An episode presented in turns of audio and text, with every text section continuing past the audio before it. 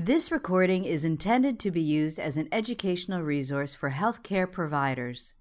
It is in no way a substitute for the independent decision making and judgment of a qualified healthcare professional.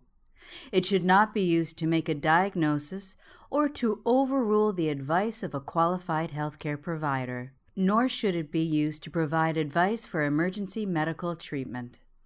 Non invasive ventilation in the non ICU setting by Julie Gemignani. Hi, I'm Julie Gemignani. I work in the respiratory care department here at Children's Hospital. Today we're going to discuss non invasive ventilation in the non ICU setting. We will review the types of non invasive ventilation. These include BiPAP and CPAP.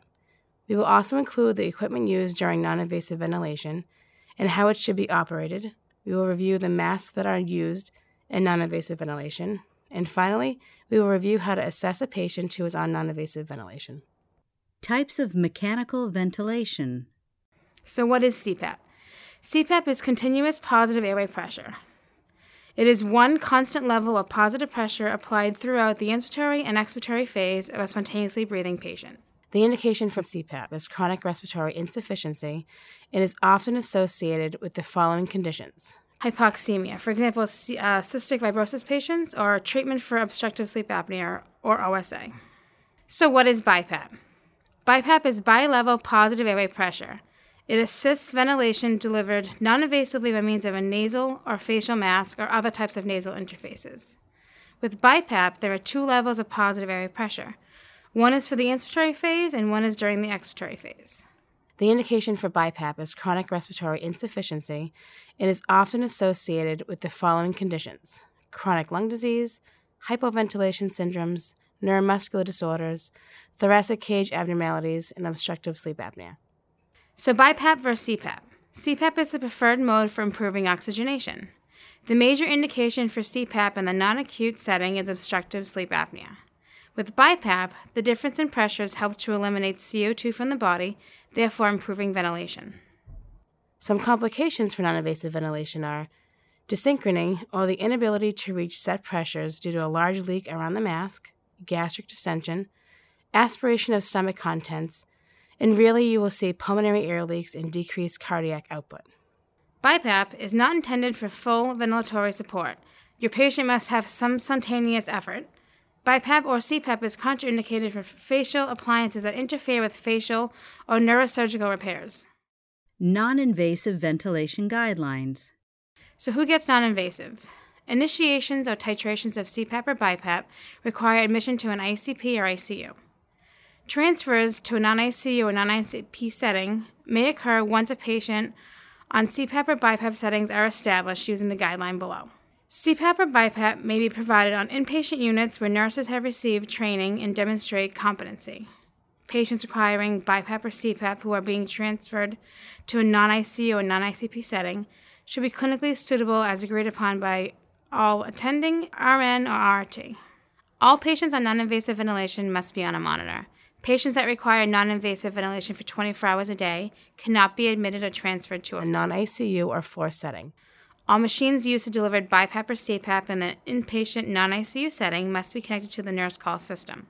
For this reason, patients may not use their home BiPAP or CPAP machines while in the hospital. Some rules of thumb for the floor patients cannot be on non invasive around the clock unless it's for comfort care measures only. We cannot wean BiPAP or CPAP settings on the floors, and the only time you can increase support is in preparation for transfer to an ICU. Equipment so the slides you see in front of you are pictures of the Philips V60. This is what you're probably going to be seeing mostly on the floors. If you look at the top of the screen, there'll be all your alarm settings. And the next row down are going to be your monitor parameters. In the middle of the screen will be all of your graphics. And then on the very bottom, you'll notice that those are uh, the machine settings. So the V60 set parameter ranges. You can set your CPAP level from 4 to 25, your EPAP from 4 to 25. Your IPAP can be set from 4 to 40, the rate can be set from 4 to 60 and the FiO2 from room to 100%. Some of the specs on the V60, the battery will last for six hours. The um, back of the machine has two holders for oxygen tanks, so it's very easy to transport. It has the ability to go into standby when not in use during the day, so all of your settings are saved. It's FDA approved for patients greater than 20 kilos, and anybody less than 20 kilos is considered to be off label use. So, theory of operation. With CPAP, there's one constant level of pressure that is applied throughout the inspiratory and expiratory phases of a spontaneously breathing patient. With BiPAP, there are two levels of positive airway pressure. One is for the inspiratory phase, and then one is maintained throughout your expiratory phase, which is your EPAP. Some theory of operation the gas flow rate changes rapidly to affect the cycling between inspiratory and expiratory pressures in response to your patient's demand. It will also increase gas flow to overcome any type of moderate leak around the mask. Exhale gas is flushed out through an opening in the patient's circuit. As you can see here, there's one within the circuit and one on top of the mask. Humidification is also used. The temperature is set from usually 32 to 34 degrees. Some patients don't like it on. Patient interfaces. There needs to be at least one exhalation port, either in the mask or circuit for CO2 removal.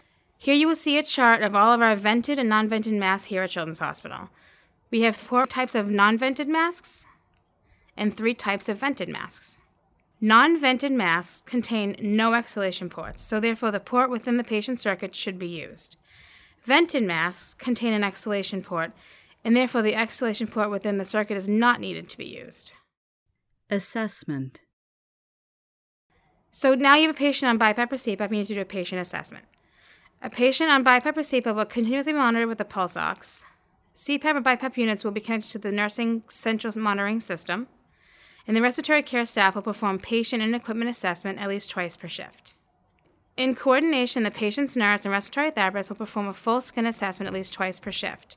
For those patients requiring non invasive at night, skin assessment may be deferred until patient is removed from device in the morning.